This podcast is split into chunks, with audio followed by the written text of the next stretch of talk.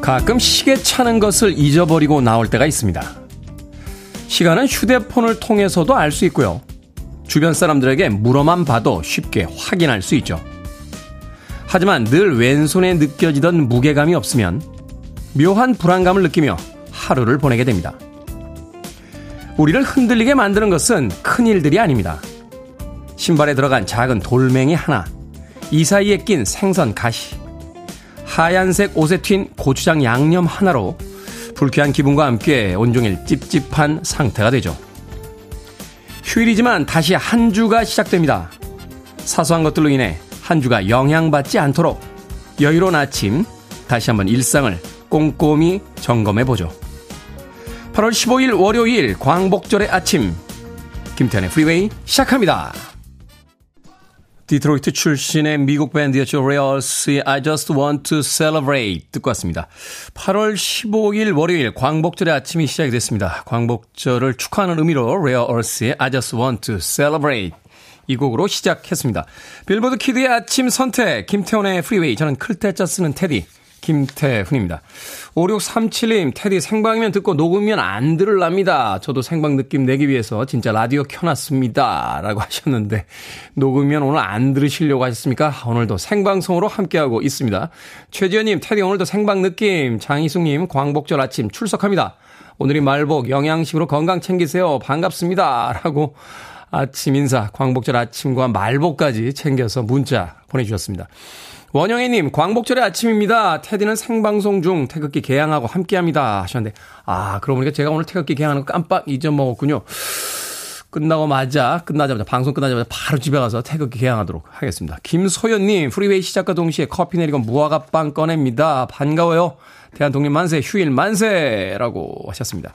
77년 전 오늘 전국의 대한민국 만세, 광복 만세라는 외침이 있었던 바로 광복절입니다. 2022년 8월 15일 광복절 아침 생방송으로 함께하고 있습니다. 자, 청취자분들의 참여 기다립니다. 문자번호 샵 1061, 짧은 문자는 50원, 긴 문자는 100원, 콩으로는 무료입니다. 유튜브로도 참여하실 수 있습니다. 여러분은 지금 KBS 2라디오 김태현의 프리웨이 함께하고 계십니다. KBS 2라디오 김태현의 프리웨이.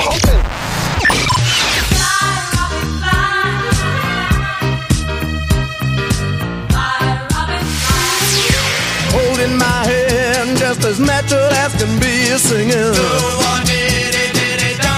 Country road, take me home to the place I belong. I never dreamed I'd spend one night alone by myself. We don't stop the music. 음악이 나가는 동안 명곡이란 무엇일까 잠깐 생각을 해봤습니다. 결국은 시간을 견뎌내는 것이 명곡들이 아닌가 하는 생각이 드는군요. 0184님께서 신청해 주신 퀸시 존스 피처링 제임스 잉그램의 Just Once 듣고 왔습니다. 자, 7676님, 테디 상쾌한 아침이에요. 쉬는 날인데 회사 가는 날보다 더 일찍 일어나서 처음으로 테디의 라디오 오프닝도 듣게 됐습니다. 5시에 일어났더니 잠이 오는데 아침잠을 다시 좀 자볼까 산책을 나갈까 고민 중이네요 라고 하셨습니다. 산책을 좀 나가보시는 건 어떨까요? 이 시간에 여유 있게 산책 나갈 수 있는 경험 그렇게 많지 않지 않습니까? 오늘도 비 예보가 중부지방에는 있는 거로 알고 있는데 아직 비가 오고 있지 않으니까 아침 공기 마시면서 가볍게 산책해 보시는 건 어떨까? 돌아오셔서 맛있는 아침 드시고 TV라든지 인터넷을 좀 보시다가 소파에서 잠이 오기 시작하면 스르르 낮잠을 자보는 겁니다. 휴일에 제가 가장 좋아하는 루틴인데 7676님, 오늘 아침에 한번 그 루틴을 따라 보십시오. 아침잠을 늦게 자는 것도 좋은데요. 낮 시간에 낮잠 잘 때, 1시간 정도 낮잠 잘 때, 예, 기분이 아주 좋습니다. 예, 저는 그렇습니다. 7676님. 최경희님, 어제 휴양림 놀러 간다고 짐 다 싸놓고 아침에 일어났는데, 목이 아파서 병원 가니까요, 코로나 확진이라고 합니다. 올여름 처음 놀러 간다고 들떠 있었는데, 아이들도 저도 속상하네요. 하셨습니다. 어제 저녁 9시까지 한 6만 명 정도 신규 확진자가 또 나왔다고 하더군요. 예전에 100명, 1000명 나왔을 때, 막, 우리들 경계했던 거에 비하면 최근에는 몇만 명씩 나오고 있는데, 좀 개인 방역이 흐트러진 건 아닌가 하는 또 반성도 해보게 됩니다. 최경희님 지나갈 겁니다. 물 많이 드시고요. 또 비타민 드시고 한 일주일 정도 몸 관리 잘 하신 뒤에 휴양님 가을에 가면 더 좋지 않겠습니까? 여름이 지나고 난 뒤에 몸 회복되시고 즐겁게 다녀오시길 바라겠습니다. 제가 피자 한 판하고 콜라 세트 보내드릴게요. 집에서 아이들과 함께 맛있게 나누시길 바라겠습니다. 아이들과는 못 나누나요? 아이들은 아직 코로나가 확진이 아니니까. 최경희님 아쉬운 마음이시겠습니다만 힘내시길 바라겠습니다. 현상봉님 테디 역시 라이브죠. 테디님은 휴가 안 가시나요? 모두들 휴가 가실 때 야무지게 자리 지키고 계시네요. 청취자분들께 잠깐 맡겨놓으시고 남들 다 갔다 오는 휴가 며칠이라도 갔다 오이소. 오늘도 즐겨봅니다. 라고 문자 보내주셨습니다. 배철수 선배도 그렇고 DJ들이 많이 휴가를 떠났더군요. 이미 갔다 오신 분들도 있고 저는 끝까지 버텨볼랍니다. 남들 다 갔다 온 뒤에 그때 갈 겁니다. 아니 저 집은 휴가 갔다는데 아마 약올라 죽겠죠. 에? 자기들은 방송하고 있을 때 저는 휴가 갔다는 이야기를 방송 3사가 아니죠. 전국에 있는 방송사에다 다 퍼뜨린 뒤에 휴가할 겁니다. 현상봉님. 남들 다 갈 때 가는 건 제 스타일이 아니라서 찬바람이 불기 시작하면 그때 휴가 계획을 좀 가져보도록 하겠습니다. 에이미 홀랜드의 음악으로 갑니다. How do I survive?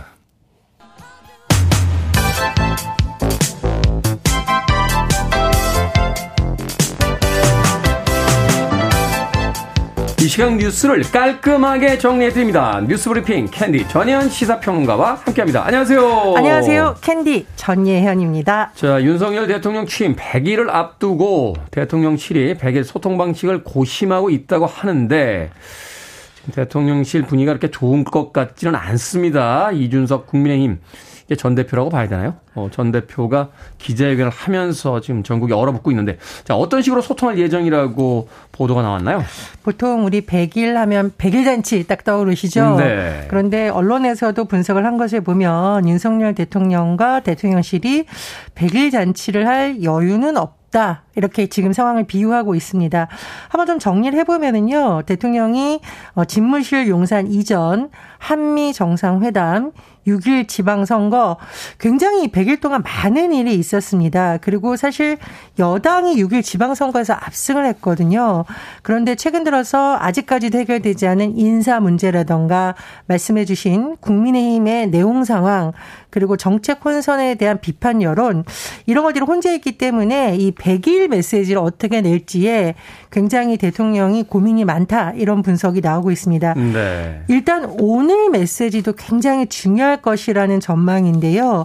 윤석열 정부 들어와서 첫 광복절입니다.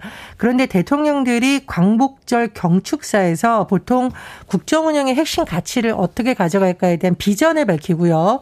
또 외교 문제라든가 남북관계에 대해서도 보통 8.15 경축사에서 큰 비전이 나오는 경우가 많습니다. 네. 그래서 도대체 어떤 메시지가 나올 것인가 현재 언론의 전망을 보면 자유, 통합, 공정을 키워드로 국정운영 핵심 가치를 강조할 것으로 전망이 되고요. 일본과의 관계에 대해서는 미래지향적 협력 의지를 표명할 것이라는 전망이 나옵니다.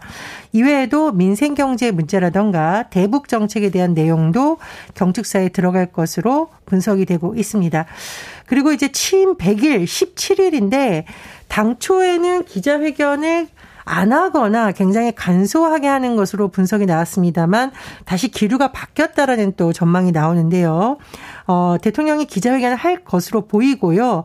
구체적인 내용은 이제 앞으로 나오겠습니다만 가장 관심이 가는 사안 중에 하나가 대통령실을 전면 개편할 것인가, 인적 쇄신할 것인가의 부분입니다.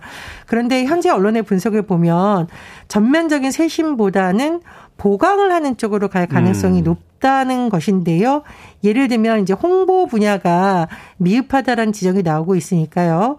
당선인 대변인 출시였던 김은혜 전 의원을 투입하는 방안 등이 거론되고 있다고 합니다. 다만 대다수 지금 언론의 기류를 보면 전면적인 쇄신이 필요하다라고 지적을 하고 있기 때문에 이런 보완책으로 그칠 경우에는 과연 어느 정도 민심을 수습할 수 있을까? 벌써부터 그런 지적도 나오고 있습니다. 일단 취임 초기에는 대통령실을 축소하겠다라고 했는데 결국 100일 동안의 어떤 자치평가가 그렇게 좋지는 않았던 것 같군요. 확충하겠다 하는 전망이 나오고 있고. 그리고 홍보의 문제였나요? 자, 한편 여당과 야당들은 혼돈의 시기를 보내는 중입니다. 이준석 국민의힘 대표의 기자회견으로 국민의힘 후폭풍이 지금 굉장히 거셉니다. 민주당은 현재 지역 순회 경연을 이어가는 중이죠. 지금 우리나라 정당이 참 독특한 상황이죠. 여당도 비대위 상황, 제1야당도 비대위 상황입니다. 그런데 지금 국민의힘 경우에는 이준석 전 대표라고 칭해야 되나요? 뭐 아직까지는 대표인데요. 13일 기자회견을 하면서 주말 내내 후폭풍이 이어지고 있습니다. 이준석 대표는 윤석열 대통령에 대해서도 그리고 이른바 윤핵관 의원들에 대해서도 정면으로 비판을 했고요. 또 양두구육이라는 표현 요즘 자주 쓰고 있잖아요. 그 표현을 쓰면서 양의 머리를 흔들면서 개고기를 가장 열심히 팔았고 가장 잘 팔았다는 사람은 저였다. 라고 자책감 섞인 목소리를 내기도 했고 기자회견 도중에 또 눈물을 보이는 모습도 나오기도 했습니다. 그런데 주말 내내 당의 일부 의원들이 이에 대해서 굉장히 반발하는 의견을 쏟아내기도 했는데 또 일부 의원들은 감싸기도 하는 이런 현상이 이어지고 있습니다. 말 그대로 이제 내홍이 된 거죠? 그렇습니다. 내홍이 된 건데요. 이준석 대표가 지금 여론전도 할 것이라는 전망이 우세합니다. 그런데 이제 비대위가 지금 벌써 인선을 하고 있고 16일이면 인선을 마무리해서 윤석열 대통령의 취임 100일은 17일까지는 완료를 할 것으로 예상이 되는데 한쪽에서는 또 이것이 복잡한 것이 이준석 대표가 이 비대위 처분, 비대위 전환 등에 대해서 지금 법원에 가처분 신청을 한 상태입니다. 그래서 17일 오후에 가처분 신청 신문이 서울 남부지방법원에서 진행될 예정인데 만약에 법원이 이준석 대표의 주장을 받아들여 인용을 할 경우에는 또 다른 혼선이 올 수 있다는 지적이 나오고요. 인용을 하지 않더라도 이준석 대표가 계속 여론전을 하면서 윤석열 정부를 비판할 경우 어떤 결과가 올까 또 이런 분석이 나오고 있고요. 방송 출연을 하겠다라고 지금 이야기를 하고 있는 거죠. 네, 계속해서. 그렇습니다. 예, 그리고 이재명 지금 민주당 후보의 경우에는 당대표 경선이 반환점을 둔 상황인데 14일까지 누적 득표 이재명 후보 73.28%를 기록했고요. 박용진 후보 19.9%, 강훈식 후보 6.83%이고요. 1차 국민 여론조사가 어제 발표됐는데 이재명 후보 79.69%로 어쨌든 현재까지는 압도적인 우위를 저머고 있는 상황입니다. 국민 여론조사에서 박용진 후보는 16.96%, 강훈식 후보는 3.35%입니다. 그리고 이제 제1야당도 지금 복잡한 상황이지만 정의당도 복잡한 상황입니다. 네. 최근에 존재감이 거의 없어요. 예. 그런데 이제 내부에서 비례대표 국회의원 사퇴 권고안에 대한 당원 총투표를 실시하기로 했는데요. 14일 비대위가 당 선관위를 통보했고 정의당 창당 후에 첫 당원 투표입니다. 물론 앞으로 이제 자세한 일정이라던가 이런 것을 봐야 되겠고 사퇴 권고안이 사퇴에 대한 구속력은 없습니다만 어쨌든 당원들이 현재의 비례대표 의원에 대해서 일종의 불신임하는 의견이 높을 경우 정의당도 혼선에 빠질 것이라는 전망입니다. 이렇게 해서 비례대표들이 사퇴를 하게 되면 그 자리를 다른 의원들이 이제 올라와서 후보들이 올라와서 의원 자리를 이제 인계받게 되는 건가요? 네, 그렇습니다. 그런데 말씀해 드렸듯이 이게 권고안이기 때문에 또 현역 비례의원들이 어떤 입장을 내놓을지 향후 상황을 봐야겠습니다. 그렇군요. 여당, 야당들의 지금 상황이 그 어느 때보다도 복잡한 것 같습니다. 자, 수도권을 시작으로 폭우가 전국을 강타한 가운데 안타깝게도 현재 충남의 폭우 피해가 계속해서 전해지고 있습니다. 예, 충남 부여에 어제 새벽에 시간당 110mm 이상의 기록적인 폭우가 쏟아졌는데요. 2명이 실종되고 농경지가 침수됐습니다. 그런데 이것이 어제 밤 상황이기 때문에 앞으로 집계가 됐을 경우에 추가 피해가 더 있을 수도 있고요. 특히 충남 남부 지역에 폭우가 쏟아진 것으로 전해지고 있는데요. 부여. 청량 이런 곳에 폭우 피해가 속출하는 것으로 전해지고 있습니다. 기상청에 따르면 광복절인 오늘부터 17일 오전까지 수도권을 시작으로 강원, 전북에 많은 비가 내릴 것으로 예상이 되는데요. 집에서 나가시기 전에 교통 상황이라든가 날씨 상황 꼭 확인해 보셔야겠습니다. 네. 아직 비가 다 끝난 것이 아니니까 긴장 풀지 마시길 바라겠습니다. 자, 오늘의 시사 엉뚱 퀴즈 어떤 문제입니까? 예, 여야 관련된 소식 전해드렸는데요. 혼돈에 휩싸인 여야의 소식을 들으니 정신이 빙글빙글 도는 듯합니다. 예, 오늘의 시사 엉뚱 퀴즈. 빙글빙글하면 떠오르는 노래가 있는데요. 이 가수가 바로 1984년에 발표한 곡입니다.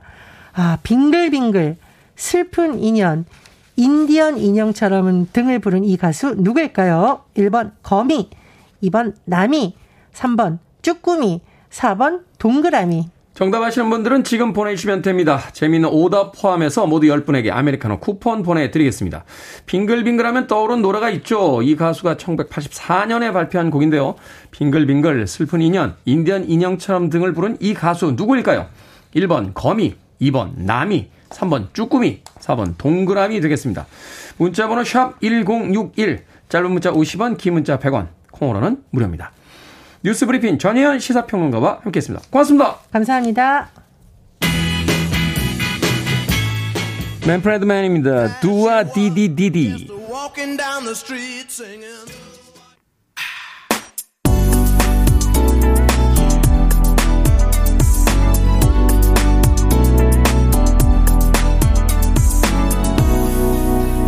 김태훈의 프리웨이. 미국을 대표하는 아티스트였죠. 항공기 사고로 세상을 떠났습니다. 존 덴버의 Take Me Home Country Roads 듣고 왔습니다. 9779님, 0816님, 3508님, 5969님, 정경현님의 신청곡으로 들려드린 Take Me Home Country Roads. 존 덴버의 음악 들었습니다. 자, 오늘의 시사 엉뚱 퀴즈. 빙글빙글, 슬픈 인연, 인디언 인형처럼 등을 부른 이 가수 누구일까요? 정답은 2번 나미였습니다. 나미. 6168님, 나미.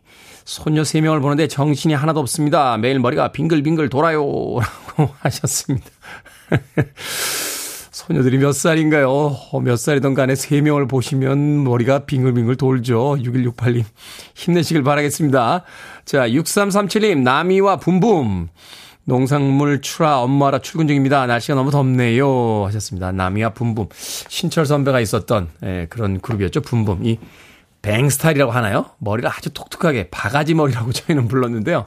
헤어스타일이 아주 독특한 그런 남성 2인조 DJ자 이제 그룹으로서 남희 씨 뒤에서 백댄서로 활동을 하셨던 분들이었습니다. 6337님 남이와 붐붐이라고 하셨고요.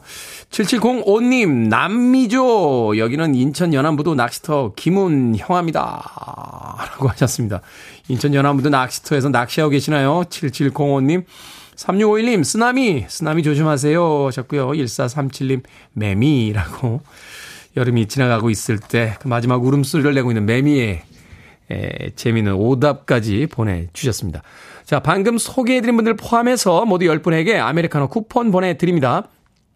당첨자 명단 방송이 끝난 후에 김태현의 프리웨이 홈페이지에서 확인할 수 있습니다. 콩으로 당첨이 되신 분들은 방송 중에 이름과 아이디 문자로 알려주시면 모바일 쿠폰 보내드리겠습니다. 문자 번호는 샵1061, 짧은 문자는 50원, 긴 문자는 100원입니다. 자, 김지현님, 테디 굿모닝입니다. 대한민국 만세, 광복절이에요. 테디도 만세, 강변북로가 엄청 한산하네요. 하셨는데 한산할 수밖에 없죠. 오늘 공휴일이거든요. 방송할 때마다 느끼는 겁니다만 도로에 저 정도의 차만 있으면 얼마나 좋을까 하는 생각 해보게 됩니다. 유희태님, 테디 머리 자르니까 고등학생 같아요 하셨는데 졸업한 지 얼마 안 됐습니다. 유희태님, 뭐 그렇게 보일 수도 있겠네요. 3347님의 신청곡으로 합니다. 익스포즈의 Seasons Change.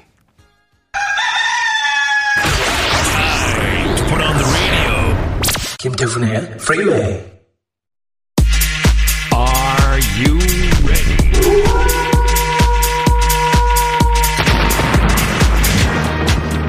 가슴을 답답하게 하는 고민이 쑥 내려가는 시간. 결정은 해드릴게. 신세계 상담소. Barbara Streisand. 8382님 생일이 지났는데 두 아들놈들이 문자도 전화도 안 했습니다. 혼을 낼까요? 아니면 너그럽게 냅둘까요? 혼을 내줍시다. 냅두면 앞으로 영원히 생일 전화 못 받을 수도 있으니까요.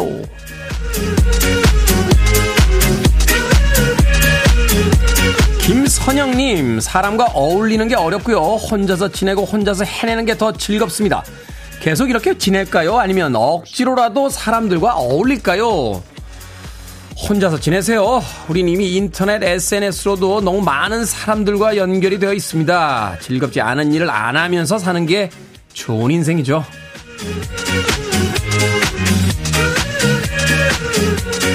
오보영님, 에어컨이 고장났습니다. 가을이 곧 올 것 같은데 AS 신청해서 고칠까요? 아니면 내년 여름에 새 것으로 살까요? 내년 여름에 새 거 삽시다. 에어컨 고칠 때쯤이면 단풍놀이 가야 할지도 몰라요.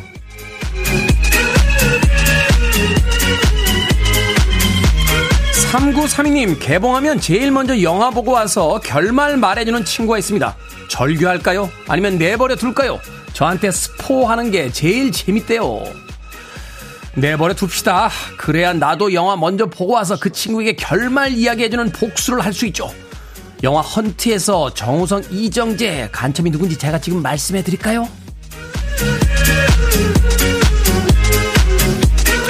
방금 소개해드린 네 분에게 선물도 보내드립니다. 콩으로 뽑힌 분들 방송 중에 이름과 아이디 문자로 알려주세요. 고민 있으신 분들 계속해서 보내주시면 이 시간에 정성껏 해결해드립니다. 문자번호 샵1061, 짧은 문자 50원, 긴 문자 100원, 콩으로는 무료입니다.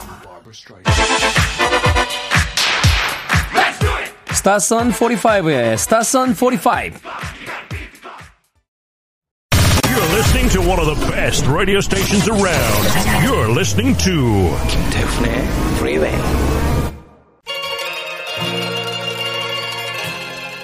빌보드 키드의 아침 선택 KBS 2라디오 김태훈의 Freeway 함께하고 계십니다.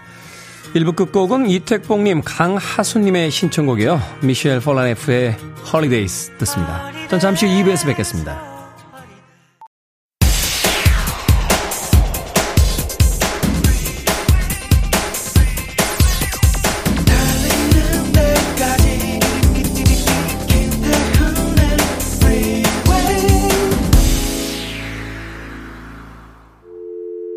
I need your arms around me. I need to feel your touch.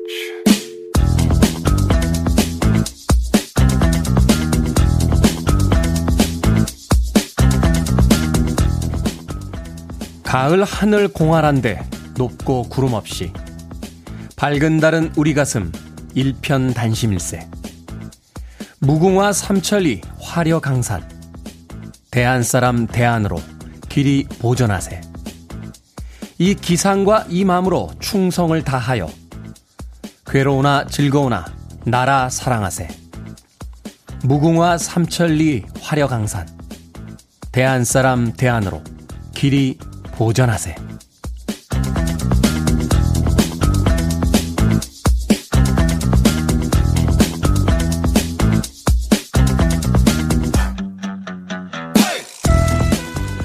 뭐든 읽어주는 남자, 오늘은 청취자 배우빈님이 보내주신 애국가 3절과 4절을 읽어드렸습니다. 동해물과 백두산이로 시작하는 1절과 남산위의 저 소나무로 시작하는 2절은 헷갈리지 않는데요. 3절부터는 슬슬 이게 맞나 싶을 때가 있습니다. 아마도 애국가를 4절까지 부르는 일이 많지 않아서겠죠. 언제부터인가 기념식 식순에 따라서만 부르는 노래가 되면서 애국가 가사를 헷갈리는 일도 잦아졌습니다. 77년 전 오늘 광복을 맞이한 사람들에겐 노랫말 하나하나가 사무쳐 헷갈릴 일도 잊어버릴 일도 없었을 것 같다는 생각이 드는데요. 오늘 하루만이라도 그날의 사람들을 떠올리며 애국가에 담긴 의미들을 꼼꼼히 되새겨보았으면 좋겠습니다. 광복절 아침을 맞아 자주국방의 염원을 담은 선곡 2부 첫 번째 곡으로 들려드렸습니다. 탑건 1편의 OST 중에서 헤럴드 펠트마이어의 탑건의 테마 음악 들려드렸습니다. 뒤에서 연주하는 기타가 굉장히 인상적이죠. 스티브 스티븐스라고 하는 기타리스트입니다. 빌리 아이돌의 기타리스트로 굉장히 유명했고요. 마이클 잭슨 같은 아티스트와도 연주를 했던 그런 기타리스트였습니다. 탑건의 1편 오리지널 사운드 트랙 중에서 헤럴드 플래트마이어의 탑건의 테마 듣고 왔습니다. 자, 이 곡으로 시작했습니다. 김태현의 프리웨이 2부 시작했습니다. 앞서 일상의 재발견, 우리의 하루를 꼼꼼하게 들여다보는 시간, 뭐든 읽어주는 남자. 오늘은 청취자 배우빈님이 보내주신 애국가 3절과 4절 읽어드렸습니다. K124006055님, 오랜만에 애국가 들으니까 좋네요 라고 하셨고요. 이효자님, 와 그냥 막 벅차오릅니다. 박혜성님, 4절까지 외우기 숙제였어요. 지금도 외우고 있습니다 하셨고요. 이은희님, 애국가 4절까지 외워서 받아쓰기 시험 봤던 초등학교 시절이 생각나네요. 감회가 새롭습니다 라고 하셨습니다.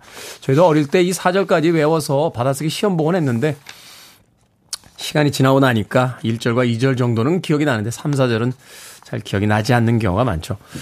저는 다 외우고 있습니다. 예. 예전에요. 그 스쿠바 다이빙 배울 때요. 물에 들어갔다 올라올 때 안전정지라는 걸 합니다. 한 5m쯤에서 3분 정도 이렇게 머물러 있다 올라와요. 잠수병의 위험을 없애기 위해서. 근데 그때는 벌써 20년 전이니까 방수시계가 없었어요, 제가. 예, 그래가지고 5분 동안 정지해야 되는데 5분이 언제인지 알 수가 없지 않습니까? 그때 저희 강사님께서 가르쳐 주신 게 애국가 4절을 두 번 부르면 약 4분에서 5분 정도가 된다. 애국가 한 번, 1절 부를 때 한 30초 정도 지나갑니다. 천천히 부르면. 그러니까 4절까지 두 번 부르면 한 4분에서 5분 정도 되니까, 5m에서, 말하자면, 애국가를 4절까지 한두 번 정도 부르고 올라오시면 됩니다. 라고 해서 애국가를 참 열심히 불렀던, 물 속에서도 애국가를 불렀던, 예, 그런 옛날 기억이 나는군요. 자, 뭐든 읽어주는 남자, 여러분 주변에 의미 있는 문구라면 뭐든지 읽어드립니다. 김태현의 프리웨이 검색하고 들어오셔서 홈페이지 게시판 사용하시면 됩니다. 말머리 뭐든 달아서 문자로도 참여 가능하고요. 문자 번호 샵 1061, 짧은 문자는 50원, 긴 문자는 100원, 콩으로는 무료입니다. 오늘 채택되신 청취자 배우빈님에게 촉촉한 카스테라와 아메리카노 2잔 모바일 쿠폰 보내드리겠습니다. I want it, I need it, I'm desperate for it. Okay, let's do it. 네, 프리웨이.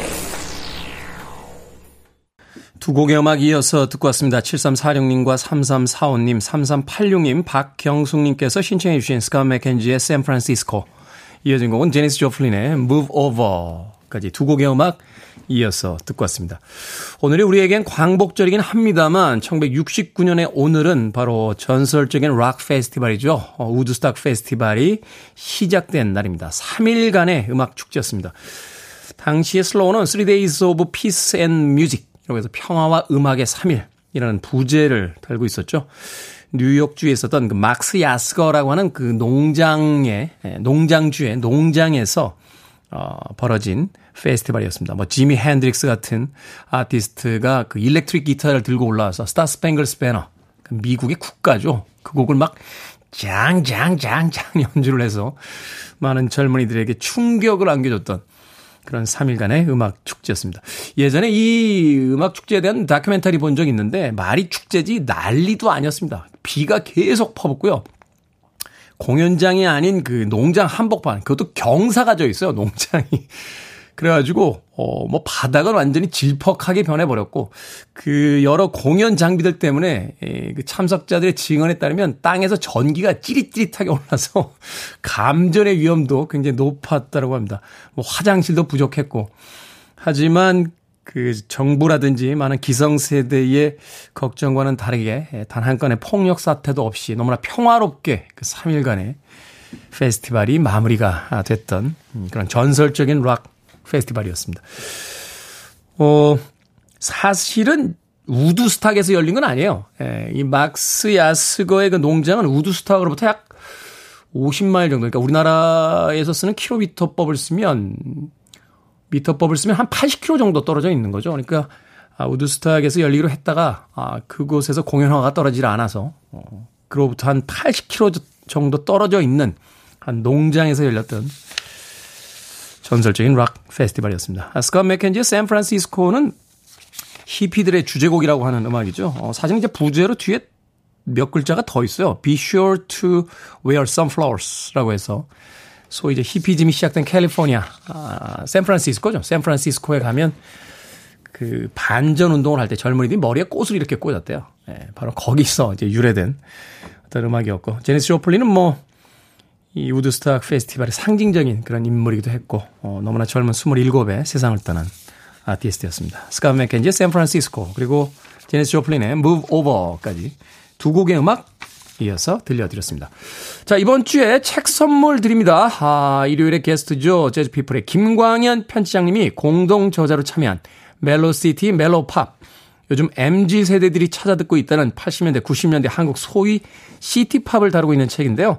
어떤 음악, 어떤 추억이 담겨 있는지 궁금한 분들, 또 읽어보고 싶으신 분들 문자를 신청해 주시면 이번 주에 모두 5분 추첨하겠습니다. 문자 번호 샵 1061, 짧은 문자 50원, 긴 문자 100원입니다. 자, 패티 라벨과 마이클 맥도날드의 음악으로 합니다. On My Own.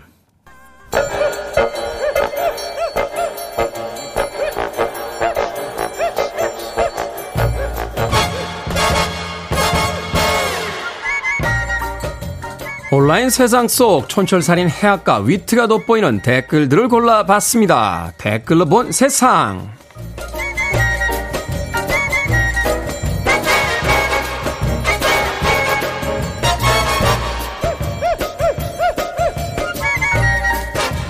첫 번째 댓글로 본 세상. 예전에는 학교 수행평가 과제로 리코더나 단소, 불기, 줄넘기 정도를 내줬다면요.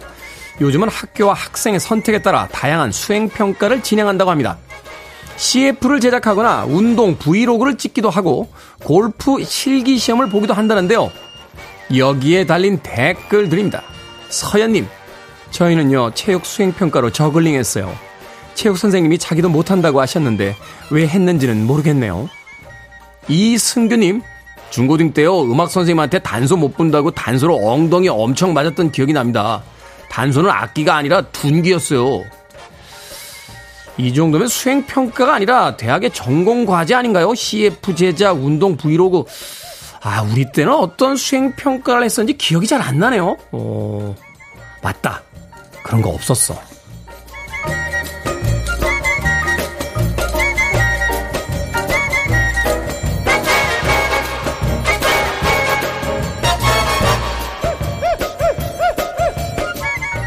두 번째 댓글로 본 세상. 스페인 남부 말라가의 한 해변에 정체 모를 짐승이 등장했습니다. 상어처럼 바다를 가리며 등장하더니 사람들이 해수욕을 즐기던 모래사장을 가로질러 갈대밭으로 뛰어들었는데요. 알고 보니 바다에 종종 등장하는 멧돼지였다고 합니다.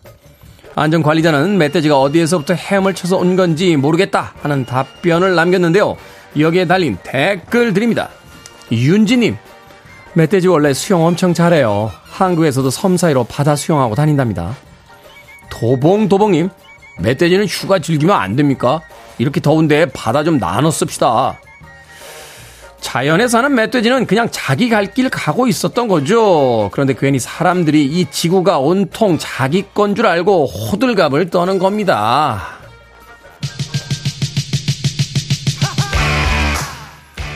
파이브입니다. Everybody get up. Free your mind. I want to break free. Are you free? I'm free. You're riding on the freeway. Freeway.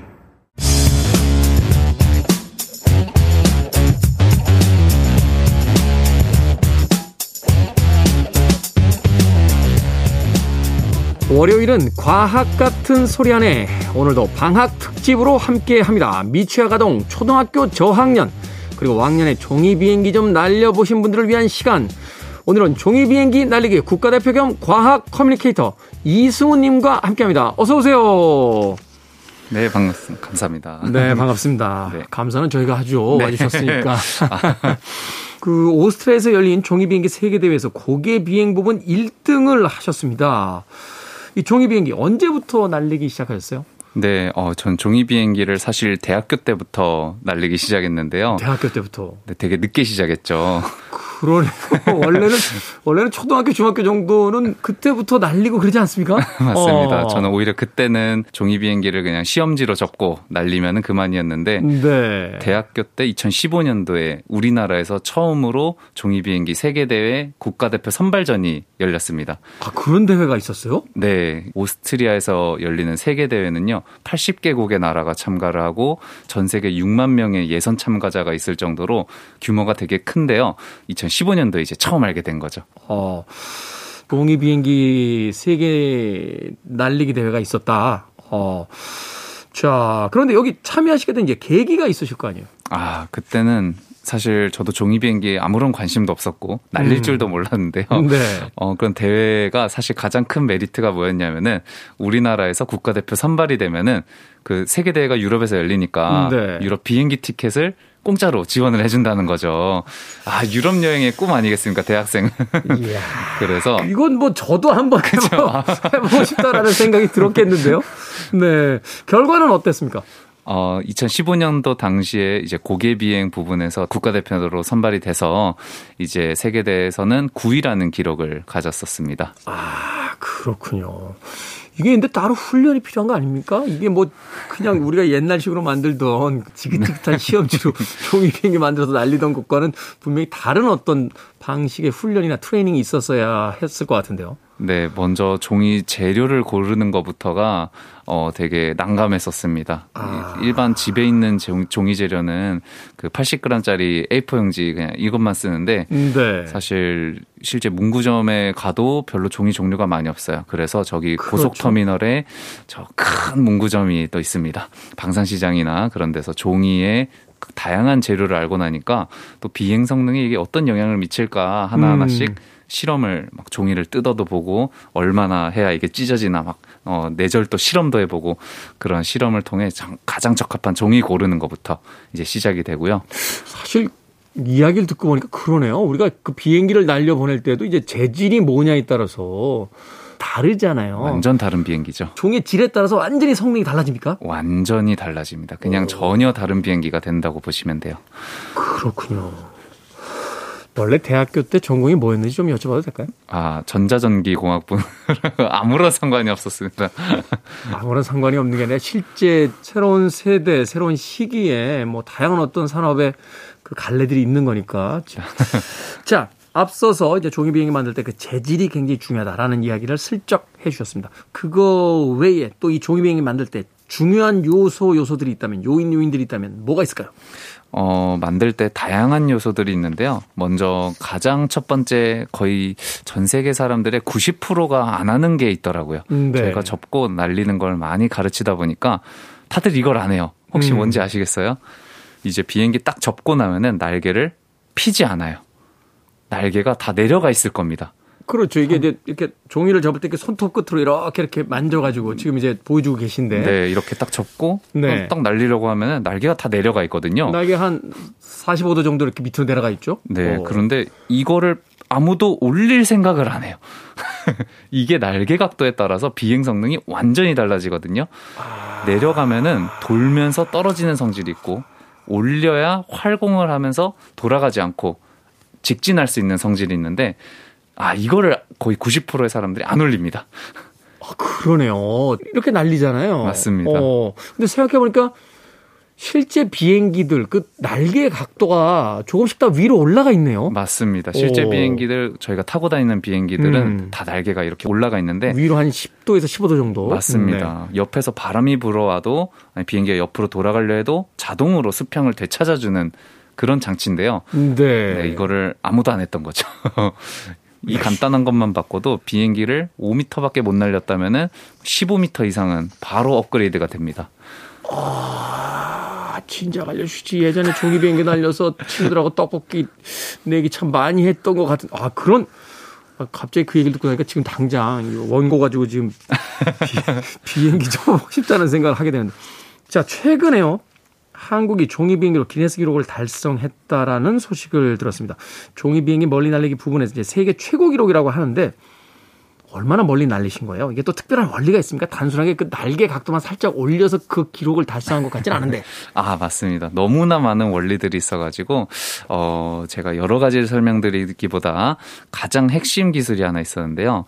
이제 보통 이 종이를 생각을 하면은 그냥 매끈매끈한 종이를 생각을 하지 않습니까? 네. 근데 실제 기네스 기록에 이용했던 종이는요, 매끄럽지 않고 약간 그 세로로 줄이 약간 있는 그 콩코르지라는 그런 특별한 종이가 있습니다. 아, 그게 어떤 비행 성능에 영향을 주나요? 그게 보면은 마이크로 스케일로 굉장히 작은 약간의 세로줄 같은 게 있는데 네. 그게 어디서 착안을 해온 거냐면은 이제 상어의 비늘에서 착안을 해온 디자인이에요. 상어의 비늘. 네, 상어의 비늘을 우리는 평소 볼 일이 없지 않습니까? 상어는 되게 매끈하게 이렇게 표피가 이루어졌다라고 생각을 하게 되는데요. 그렇죠. 물고기는 뭐 만지면 매끌매끌한 것 같지만 네. 상어의 비늘은 이렇게 딱 말리고 보면은 실제로 그 덴티클이라고 해가지고 약간 돌기 같은 게 이렇게 딱딱 다 있어요. 마치 자동차 튜닝을 하면은 그 윗면에 안테나가 되게 상어 그처럼 생겼잖아요. 그 싹스핀이라고 하는 샥스핀처럼 생겼 그런 모양. 네네네. 네, 그런데 그게 되게 조그맣게 엄청 많이 피부 전면에 있는 거죠. 거의 2나노미터 정도의 네, 그런 것들이 이제 상어의 표피에 자그맣게 많이 이제 분포가 돼 있다. 아, 맞습니다. 그걸 상어의 비늘이라고 한다. 그거를 이제 덴티클이라는 좀 특수 용어가 있습니다. 한국어로는 뭐라고 하는지 저도 잘 모르겠어요. 네. 그거는 어떤 원리가 있냐면은 마치 그 골프 혹시 치시나요? 네. 골프 공을 보면은 딤플이라고. 딤플. 정확히 용어도 아시네요. 네, 이게 이제 날렸을 때 더 멀리 가라고 이제 만들어 놓잖아요. 이렇게 홈을 파 놓잖아요. 네, 맞습니다. 좀 그거랑 비슷한 원리로 그 홈을 따라 이제 공기나 물살이 쫙 갈라지게 일자로 갈라지게. 그래서 위에서 난기류가 생기지 않고 딱 일자로 갈라지면서 이제 공기가 원하는 방향으로 잘 탈 수 있게 만들어진 거죠. 그렇군요. 그런 어떤 문양이 있는 종이를 일단 선택한 것이 이 기록. 이야기 들어보니까 맞네요. 상어의 비늘에서 바로 그 힌트를 찾았다. 맞습니다. 실제 이 원리를 의류에도 적용시켜서 네. 수영 선수의 의류에도 상어 비늘에 그런 문양이 있는 그런 게 사용되기도 하고요. 근데 실제 대회에서 사용하면 기술 도핑으로 파울이라고 합니다. 사실은 그 몇 년 전부터 못하게 했죠. 네. 그 특별한 어떤 그 수영복 입는 거 그거 그러니까 기량을 겨루는데 그거는 사실은 말하자면 돈이 많은 국가에 맞습니다. 기술력으로 이겼다. 네, 기술력으로 이긴 그런 상황이기 때문에 자, 이 재미있는 종이 비행기 이야기 음악 한 곡 듣고 와서 계속해서 나눠보도록 하겠습니다. 실버 컨벤션의 음악 준비했습니다. Fly, Lovin', Fly. 하늘을 나는 건 영원한 사람들의 꿈이었죠. 실버 컨벤션의 Fly, Lovin', Fly 듣고 왔습니다. 빌보드 키드의 아침 선택, KBS 2라디오, 김태훈의 프리웨이, 과학 같은 소리 안에 방학 특집, 종이비행기 국가대표 겸 과학 커뮤니케이터 이승훈님과 함께 종이비행기의 과학 알아보고 있습니다. 자, 앞서서 이제 기네스 기록을 달성했다. 세계 최고 기록이다. 종이비행기 멀리 날리기 부문 내 기록을 가지고 계시다고 했는데 몇 메타 날아간 겁니까? 그게 무려 77.193m를 날았습니다. 종이비행기가요? 네, 종이비행기가. 저희 대한민국에 신무준, 김규태라는 선수가 있는데요. 그중에 김규태라는 선수는 이제 날리는 데 파트를 맡아가지고 고등학교 2학년 때 이제 세계 기네스 기록을 이렇게 세우게 된 건데. 이게 또 만드는 파트, 날리는 파트가 따로 있군요. 다 다릅니다. 예. 오리지널 개발자는 또 말레이시아의 치이지안이라는 분이 개발을 해서 신무준 님이 수년 동안 기체를 개선을 했고. 이게 또 국제 규율화 됩니까? 맞습니다. 그렇게. 최근에 한국 전투기 인도네시아랑 그 공동 제작하고 있다는 이야기 들었는데 종이 비행기도 이제 말레이시아랑 같이 기술력을 교환하면서. 맞습니다. 기네스 기록도 그렇게 3명이 이렇게 이루게 된 거죠. 77m로. 바람을 타고 갑니까? 바람이 있는 곳에서 날립니까? 산 위에서 날려서 멀리 날면은 누구나 네, 100m를 날릴 수 있었겠죠. 하지만 바람이 전혀 불지 않는 실내에서만.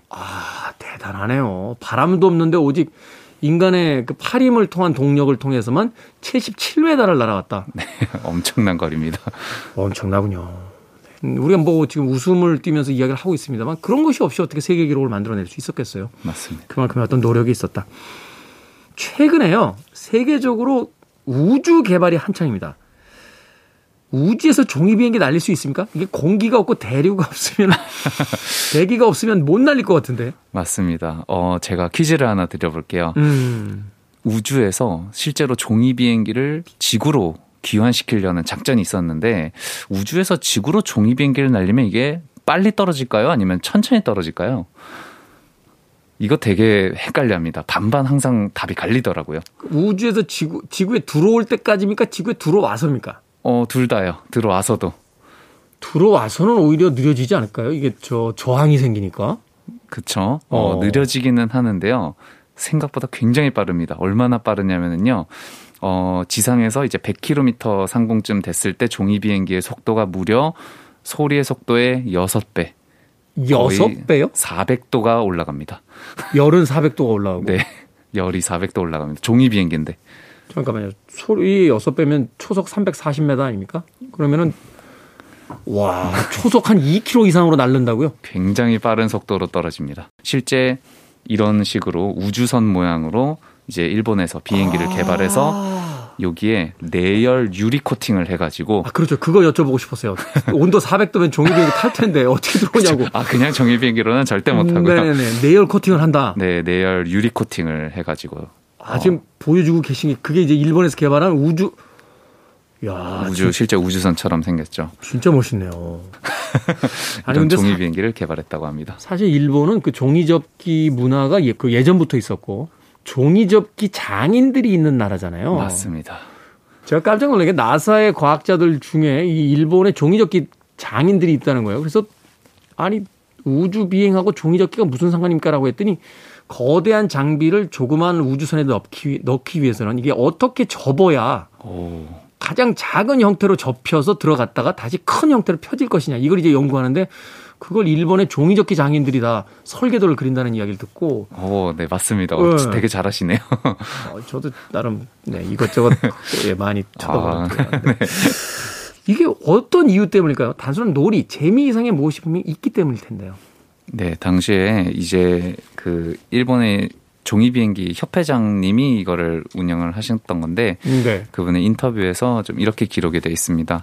이제 이게 지구로 무사히 귀환하는 게 이제 데이터로 쌓이게 되면은 우주 왕복선을 설계할 때 데이터를 쌓을 수 있는 어떻게 보면 목적을 가지고 이런 기술을 개발을 했다고도 하고요.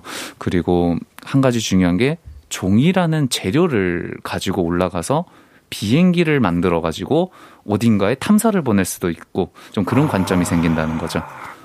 장난스럽게 생각한 아이들 방학 특집이었는데 제가 감동받아가지고 질문을 많이 하게 되는. 시간이 이미 훌쩍 지나갔는데 요거 하나만 더 알려주세요. 종이 비행기에 숨어있는 과학 상식. 이거 알면 남들 앞에 가서 조금 더 잘난 척할 수 있다 하는 과학 상식이 있다면 어떤 게 있을까요? 굉장히 잘난 척할 수 있을 비행기.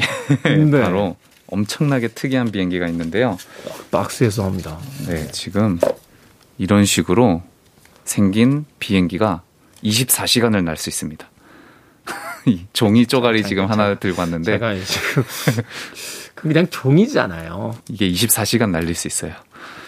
놀리시는 거죠?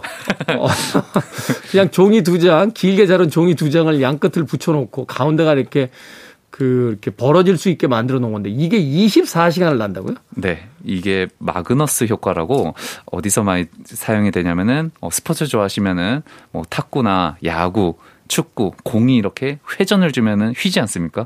예전엔 바나나 킥이라고 했죠. 아, 맞습니다. 스핀킥 이렇게 차서 이렇게. 그거랑 똑같은 원리로 비행기에 그냥 떨어뜨리면은 뭐 종이 쪼가리지만 회전을 주면은 이렇게 오래 날거든요. 오! 그런 걸 밑에서 판을 대고 이제 비행을 시키면은 마치 그 글라이더가 산 위에서 이렇게 비행을 할 때 네. 밑에서 바람이 올라오기 때문에 이게 오래 비행을 하잖아요. 그렇죠. 상승기류를 잡으면은 그렇죠. 그러면 그냥 그 상태로 계속 떠 있잖아요. 계속 마치 행글라이더가 계속 상승기류를 받고 영원히 나는 것처럼 이것도 밑에서 판을 대고 제가 움직여주면은 바람은 가만히 있지만 공기는 가만히 있지만 산이 움직이는 거랑 마찬가지인 거죠. 그래서 계속적으로 상승기류를 만들어주면은 24시간 날릴 수 있는 겁니다.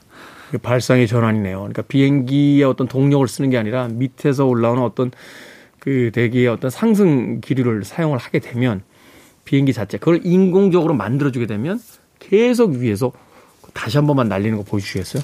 이렇게 비행기를 집에 가서 한번 해봐야겠네요. 선풍기 위에다 이렇게 놓으면 계속 탑니까? 아, 선풍기는 난기류가 있어서 또 그렇게 안 됩니다. 아, 난기류가 생기는군요. 터블런스가 생기는군요. 아, 그러면은 네, 대형 사고로 이어지는 거죠. 그렇군요. 자, 과학 같은 소리 안에 종이 비행기의 과학. 오늘 정말 흥미진진한 시간이었습니다. 우리는 단순한 아이들의 놀이로만 생각했던 이 종이 비행기. 이 종이 비행기에 관련된 여러 가지 과학이 존재하고 또 이것이 과학들 그리고 세계에 이 종이 비행기 대회도 있고 기네스북에 오르는 기록도 존재한다는 것 또 그 기록의 최고 기록을 멀리 보내기 부분에서는 우리나라가 가지고 있다는 것까지 오늘 특별한 게스트 종이비행기 국가대표 겸 과학 커뮤니케이터 이승훈님과 함께 이야기 들어봤습니다. 고맙습니다. 네, 감사합니다.